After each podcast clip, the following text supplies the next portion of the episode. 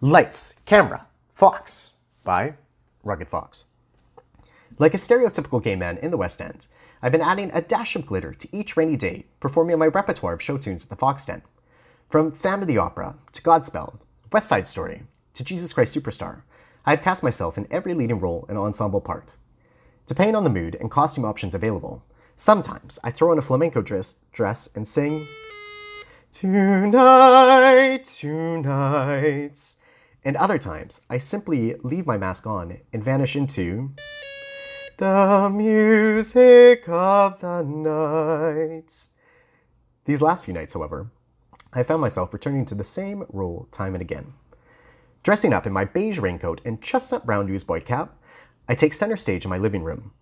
Stepping into the glow of my IKEA light as if it were a street lamp, I sing, And now I'm all alone again, nowhere to turn, no one to go to. As the rain pours outside, I meander into my bathroom like I'm strolling the streets of Paris. Scuffing both cheeks with the charcoal face mask, I accelerando, without a home, without a friend, without a face to say hello to. And then, moving downstage to my bedroom, I plug in my humidifier to simulate the mist of La Rivière Seine and ritard, but now the night is near, and I can make believe he's here.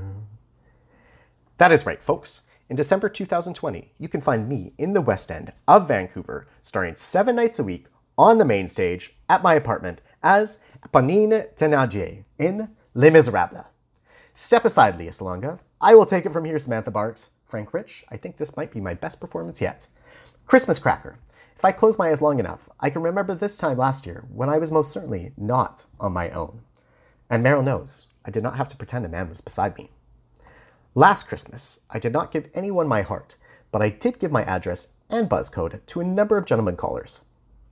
Gifting myself with a subscription to Grindr Unlimited, I unlocked my door to a world of disappointments. Oh, the good old days. Fast forward to the present, and I've deleted the hookup app altogether for the 700th time. Deprived of physical touch until the foreseeable future, I now find myself in a fictional relationship with the man across the back lane. On that note, I am pleased to announce that Pandemic Pete and I just celebrated our nine month, nine month anniversary. Thank you so much. He is no clue, of course, but that is neither here nor there. Backstory here. During our time together apart, we have settled into our routines. He gets up and works all day from home, whereas I, exhausted from performing, sleep in and add an extra rock to my white wine glass for lunch. I am not sure how much longer the two of us will be together, or if one day he will shut his blinds and that will be it. Oh my goodness, would you look at the time? I'm almost up, haven't even changed yet. Talk soon.